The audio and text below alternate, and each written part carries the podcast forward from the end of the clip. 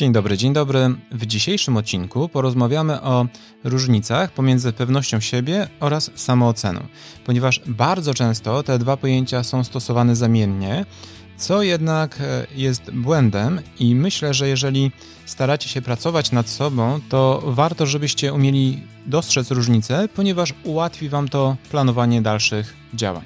Ponadto trochę chaosu i oczywiście ciekawostka. Nazywam się Mirosław Brejwo, jestem psychologiem, a to jest 41 odcinek podcastu Psychologia, którą warto znać. Rozdział pierwszy.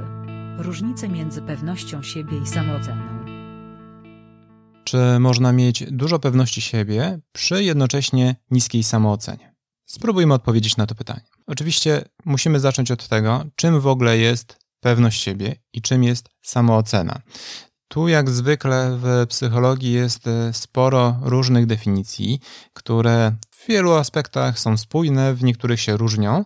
Dlatego przyjmijmy na potrzeby tego podcastu, że pewność siebie jest to nasza ocena tego, na ile potrafimy sobie poradzić w różnych sytuacjach, na ile potrafimy zmierzyć się z określonymi wyzwaniami, z osiąganiem różnego rodzaju celów w różnych obszarach. I oczywiście im większym stopniu będziemy mieli poczucie, że jesteśmy w stanie poradzić sobie z określonym wyzwaniem, tym większe będziemy mieli poczucie komfortu do tego, żeby w danej sytuacji się znajdować. I tutaj bardzo istotnym aspektem jest to, chociaż też pewnie znaleźlibyśmy kilka definicji, że możemy mieć różną, zwykle zresztą mamy, różną pewność siebie w różnych obszarach. Dla przykładu, ktoś może czuć się bardzo pewny w aspektach zawodowych, na który, w których czuje się specjalistą, i tam ma poczucie, że może działać komfortowo, że wie co robi, natomiast może odczuwać niewielką pewność siebie przy budowaniu relacji z ludźmi jak pewnie łatwo jesteście w stanie sobie wyobrazić, na nasz poziom poczucia pewności siebie duży wpływ ma to, jak oceniamy nasze kompetencje, nasze umiejętności, nasze zasoby, ale też wcześniejsze doświadczenia, których albo sobie w danej sytuacji dobrze radziliśmy, albo niekoniecznie. Oczywiście tutaj bardzo ważne jest to, żeby pamiętać, że jeżeli w przeszłości nie poradziliśmy sobie z jakimś wyzwaniem, to nie musi wcale oznaczać, że tak już zostanie, że w przyszłości również takie działanie będzie nas przerastało. To może teraz czas na ciekawostkę. Ciekawostka. Jeżeli przejrzycie listy cech najbardziej pożądanych przez pracodawców, którzy szukają swoich pracowników, to zwykle na tego typu listach znajduje się komunikacja, kreatywność, zarządzanie czasem, otwartość na zmiany, często odpowiedzialność, natomiast bardzo rzadko pojawia się tam pewność siebie, tak jakby nie była to zbyt oczekiwana cecha. Zupełnie inaczej jest w momencie, kiedy przejrzycie różne ankiety, badania odnośnie cech najbardziej pożądanych u potencjalnych partnerów czy partnerek, no bo tam zwykle pewność siebie jest jako jedna z pierwszych cech. Wow, ale ciekawostka.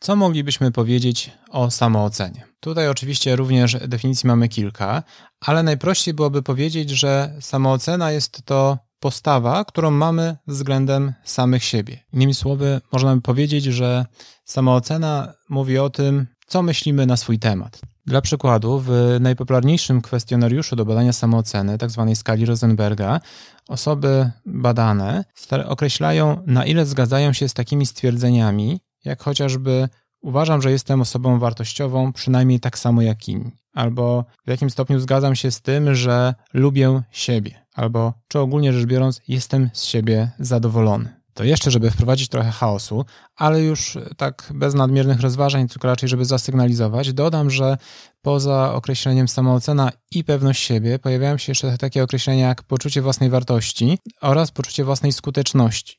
I tutaj, w zależności od definicji, bywa, że samoocena jest utożsamiana z poczuciem własnej wartości, traktowana praktycznie jako synonim. Niektórzy jednak starają się rozdzielać te dwie wartości, i wtedy w wersji angielskiej mamy self-esteem i self-worth, Również pewność siebie oddziela się często od poczucia własnej skuteczności, jednak w praktyce i w takim codziennym użytkowaniu myślę, że możecie spokojnie używać naprzemiennie określenia samoocena i poczucie własnej wartości i raczej nikt nie potraktuje tego jako wielki błąd.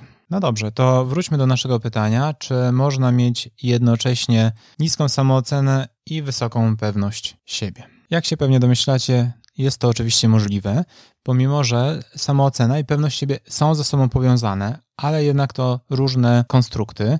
I weźmy sobie chociażby taki przykład, że mamy jakiegoś przedsiębiorcę, który dobrze radzi sobie w biznesie, który zna się na swojej pracy i na przykład w sytuacji jakichś negocjacji biznesowych potrafi wykazywać się bardzo dużą pewnością siebie, jest świadomy swoich kompetencji, wie, że to, co robi, robi dobrze i że potrafi być w tym skuteczny, ale przy tym może mieć bardzo niską samoocenę i uważać, że jest e, beznadziejnym człowiekiem, że osiąga dużo mniej niż inni, że ma mnóstwo wad i ogólnie może mieć poczucie, że jest taką bezwartościową osobą, która nie lubi siebie. Więc jak widzimy, jest to taki przykład, gdzie ktoś może czuć się pewny siebie w jakimś obszarze, ale jednocześnie mieć e, bardzo niską samoocenę. Mam nadzieję, że na podstawie tego przykładu, oczywiście można byłoby ich mnożyć bardzo dużo, ale że dostrzegacie tę różnicę. To znaczy, jeżeli chodzi o pewność siebie, to jest to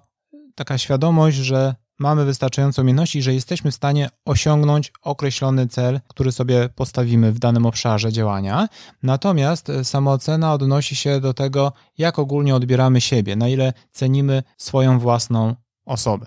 Dlatego też możliwe jest to, żeby być pewnym siebie w jakimś obszarze, ale jednocześnie mieć bardzo niską samoocenę. Rozdział drugi. Czy warto wzmacniać samoocenę i pewność siebie? Czy warto pracować nad tym, żeby mieć jak najwyższą samoocenę? To jest y, przekonanie, które było szczególnie popularne pod koniec XX wieku. Mam wrażenie, że taka kulminacja to były lata 90., szczególnie w Stanach Zjednoczonych, kiedy faktycznie wkładano ogromny nacisk na to, żeby chociażby w dziedzinie edukacji jak najlepiej podbudowywać samoocenę, żeby na przykład dzieci miały jak najwyższą samoocenę, czego przejawem było chociażby takie działania, które chyba do dzisiaj można spotkać, że na przykład na jakichś zawodach wszystkie dzieci dostawały, ale czasem też dorośli, wszyscy dostawali jakieś nagrody, tak, że wszyscy są zwycięzcami, ale także zachęcano do tego, żeby każdy znajdował mnóstwo swoich zalet, mówił sobie, że jest super, fantastyczny i tak dalej, i tak dalej. No i założenie było takie, że e, taki wysoki poziom samooceny ma wręcz zbawienny wpływ na mnóstwo działań, chociażby, zresztą Nathaniel Branden, czyli te, taka postać, którą być może kojarzycie z książki Sześć filarów poczucia własnej wartości. To była taka osoba, która w bardzo dużym stopniu wpłynęła na popularność wspierania samooceny i różnego rodzaju działań edukacyjnych, właśnie szczególnie w Stanach Zjednoczonych, no to on uważał, że praktycznie nie ma obszaru, nie ma problemu, który nie wynikałby z niskiej samooceny. No i uważano między innymi właśnie, że y, wysoka samoocena pozwoli zmniejszyć problemy z uzależnieniami, że spowoduje lepsze wyniki w nauce i że ogólnie ludzie będą funkcjonować lepiej i skuteczniej. Czy tak się stało? Okazuje się, że niestety niekoniecznie bo analizy licznych badań przeprowadzone na początku XXI wieku pokazały, że na przykład osoby, których podwyższano nawet w warunkach eksperymentalnych, samoocenę, to w przypadku przygotowywania się na przykład do egzaminów na studiach właściwie radzili sobie gorzej niż osoby, u których ta samoocena nie była podwyższona, chociaż lepiej znosili to, że źle sobie radzą, w sensie nie przejmowali się tym tak bardzo. Co oczywiście też niekoniecznie e, jest takie dobre, jeżeli nie przejmujemy się tym, że coś nam idzie nie tak, no bo jednak takie odczucie jak poczucie winy czy, czy żal jest bardzo użytecznym motywatorem do tego, żeby się gdzieś tam dalej rozwijać. Okazywało się, że faktycznie osoby z wyższą samooceną miały często lepsze wyniki w szkole, ale oczywiście kluczowe pytanie brzmi, co było pierwsze? To znaczy, czy to samoocena wpływała na to, że ktoś ma wysokie wyniki, czy raczej wysokie wyniki wpływały na samoocenę?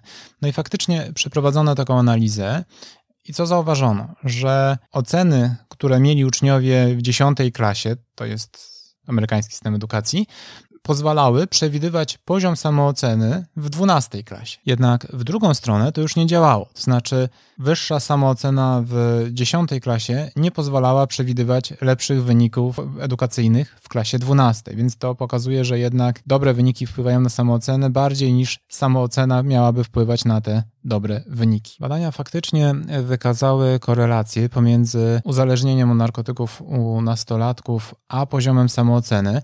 Natomiast pamiętajmy, że korelacja nie mówi o przyczynowości, czyli nie wiemy do końca, co na co wpłynęło. Czy to było tak, że ci ludzie uzależnieni mają niską samoocenę i dlatego się uzależnili, czy raczej są uzależnieni, w związku z tym jakby mają bardzo dużo wyzwań, kłopotów, no i to wpływa na ich samoocenę, która gdzieś ulega obniżeniu. Więc e, to jest też taki wniosek, do którego należy podchodzić z pewną dozą sceptycyzmu. Z kolei badania wykazały, że faktycznie osoby, które charakteryzują się wyższą samooceną, czy też poczuciem własnej wartości, bo tutaj to akurat było stosowane e, zamiennie, oceniają, że lepiej radzą sobie w towarzystwie i że są ogólnie skuteczniejsi. Natomiast w praktyce, jeśli chodzi o obserwacje ze strony innych osób, czy jakieś takie faktyczne zachowania, to nie zauważono, żeby te osoby faktycznie były skuteczniejsze i były jakoś zauważalnie lepiej oceniane w towarzystwie. Czyli po prostu oznacza to tyle, że osoby z wyższą samooceną uważają, że super funkcjonują, ale de facto nie musi wcale tak być. Za pewnym wyjątkiem, mianowicie, że mając wyższą samoocenę i to poczucie większej skuteczności także w relacjach z innymi ludźmi, to powodowało, że takie osoby faktycznie częściej wychodzą z inicjatywą, czyli inicjują jakieś działania, jakieś relacje, aniżeli osoby z powiedzmy średnią sam, samooceną czy niską samooceną. Natomiast jeżeli chodzi o poziom bycia lubianym, no to nie było różnicy pomiędzy osobami z wysoką samooceną a z przeciętną. Fakt, że gorzej wypadały osoby, które miały bardzo niską samoocenę. Natomiast do głównych zalet e, wysokiego poczucia własnej wartości należy przede wszystkim to, że osoby z takim poczuciem po prostu czują się lepiej, no i to, że no właśnie zwykle mają wyższy poziom pewności siebie. Co oczywiście też ma pewne ryzyka, no bo pewność siebie może oznaczać, że podejmujemy również z dużym przekonaniem głupie działania, ale jednak w większości sytuacji jest raczej użyteczny. Jak więc widzicie na podstawie tego małego wycinka, jeżeli chodzi o samoocenę, czy tutaj no właśnie stosując to wymienię z określeniem poczucia własnej wartości, wcale nie chodzi o to, żeby mieć jak najwyższą samoocenę, bo to niekoniecznie musi wpływać bardzo, bardzo pozytywnie na nasze funkcjonowanie. Owszem, może nam poprawić nastrój, ale efekty w wielu obszarach są dość e, przeciętne. Wydaje się, że o wiele ważniejsze w gruncie rzeczy od wysokości tej samooceny jest to, żeby ona była po pierwsze dość stabilna, bo to, co jest częstym problemem, to to, gdy nasza samoocena bardzo mocno się waha, więc o wiele ważniejsze jest to, żeby mieć taką w miarę stabilną samoocenę i co ważne, nie tyle wysoką, co adekwatną do naszego faktycznego wizerunku. Ja wiem, że to określenie adekwatna samoocena jest oczywiście bardzo trudne i, i często niekomfortowe, no ale wydaje się, że to właśnie adekwatność e, tej samooceny do tego, jak faktycznie funkcjonujemy, wydaje się o wiele użyteczniejsza dla naszego rozwoju, aniżeli posiadanie jak najwyższej samooceny. Przy czym nie chciałbym przez to powiedzieć, że w ogóle nie, za, nie należy zajmować się i nie zwracać uwagi na swoją samoocenę, ponieważ jednak jest to dość istotny wskaźnik, chociażby jeżeli chodzi o zaburzenia depresyjne i problemem jest często nie tyle to, że nie mamy wysokiej, tylko przeciętną samoocenę, co raczej problemem jest bardzo niska samoocena, która faktycznie może mieć ogromny wpływ na spadek pewności siebie, na nasze funkcjonowanie, na jakość naszego życia, więc e, warto na to zwracać uwagę. No i mówiłem też o tym, że jeśli mamy wyższą samoocenę, no to wpływa też na nasz poziom pewności siebie, a wspomniana pewność siebie mimo wszystko też oczywiście jest dość subiektywna. To znaczy, możemy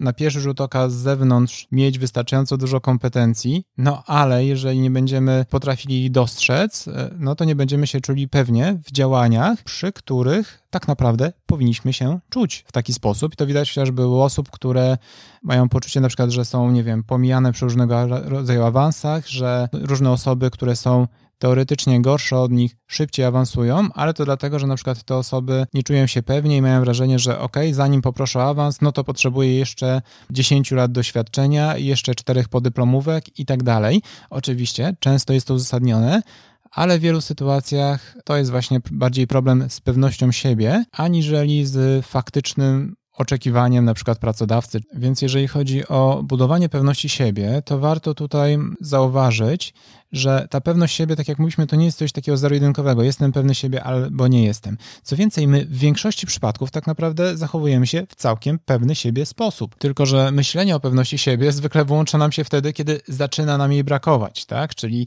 kiedy dobrze sobie radzimy w pracy, to nie myślimy sobie, och, jestem pewny siebie, jestem kompetentny, ale jak już brakuje nam pewności siebie do tego, żeby z kimś porozmawiać, no to wtedy ten brak odczuwamy. Więc to jest ważne, żeby też nie patrzeć na to w taki zero-jedynkowy sposób, tylko raczej zastanowić się, po pierwsze, w których obszarach mam tę pewność siebie, a w których obszarach mi jej brakuje. To zwykle też nie jest tak, że w ogóle nie jest się pewnym siebie, tylko możemy to spróbować ocenić nawet na jakiejś skali. Nie? Czyli jeżeli macie poczucie, że brakuje wam pewności siebie, to spróbujcie to sobie określić na przykład na skali, nie wiem, od 0 do 10. Ile mam pewności siebie w relacjach z ludźmi? Czy to jest na pewno 0, czy to jest może raczej takie 4 na 10, a celem byłoby to, żeby to było 6 na 10, więc spróbujcie o tym sobie pomyśleć i spróbujcie wyłapać te obszary, w których czujecie się pewni siebie. To może być wasze hobby, zajmowanie się pracami domowymi. Zobaczcie, to może być to oczywiście też związane z waszą pracą i wyłapcie te obszary, w których macie wrażenie, że tej pewności siebie wam trochę brakuje. Często to jest obszar związany z relacjami, czy to romantycznymi, czy to rodzinnymi,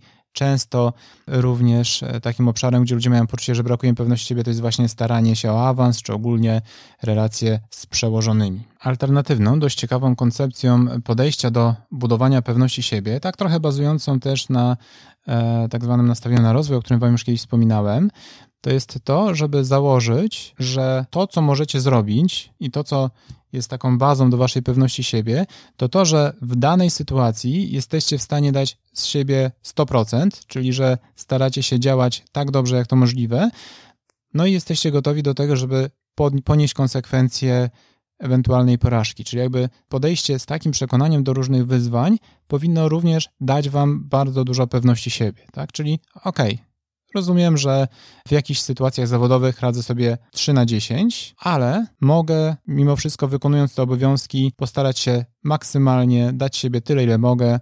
No a jak coś pójdzie nie tak, to po prostu spróbuję sobie z tym poradzić. Podsumowanie. Samoocena i pewność siebie to dwa różne pojęcia. Pewność siebie w większym stopniu odnosi się do tego, na ile mamy poczucie, że jesteśmy w stanie skutecznie poradzić sobie z różnymi sytuacjami. Natomiast samoocena to raczej taki ogólny obraz siebie i tego, na ile czujemy się wartościowi. Warto jest oczywiście pracować nad e, tym, żeby poprawiać zarówno swoją samoocenę, jak i pewność siebie. Zresztą jedno na drugie wpływa. Pamiętajcie przy tym, że Waszym celem wcale nie musi być, a nawet nie powinna być bardzo wysoka samoocena i jakaś skrajna pewność siebie, ponieważ ma to również negatywne konsekwencje. Dlatego kluczowe wydaje się to, żeby starać się zbudować sobie raczej adekwatną samoocenę i taką, która byłaby w miarę stabilna, a w przypadku pewności siebie warto kłaść nacisk na to, żeby dawać siebie jak najwięcej w określonej sytuacji i po prostu mieć gotowość do podjęcia wyzwania tak dobrze, jak to możliwe. Mam nadzieję, że ten odcinek był dla Was przydatny, ale też, że doprowadzi Was do jakichś ciekawych e, myśli, spostrzeżeń. Oczywiście, jeżeli takie macie, to też piszcie do mnie czy na Instagramie, czy w komentarzach na YouTubie. A tymczasem już za dwa tygodnie, czyli 9 sierpnia, porozmawiamy o manipulacji. Do usłyszenia.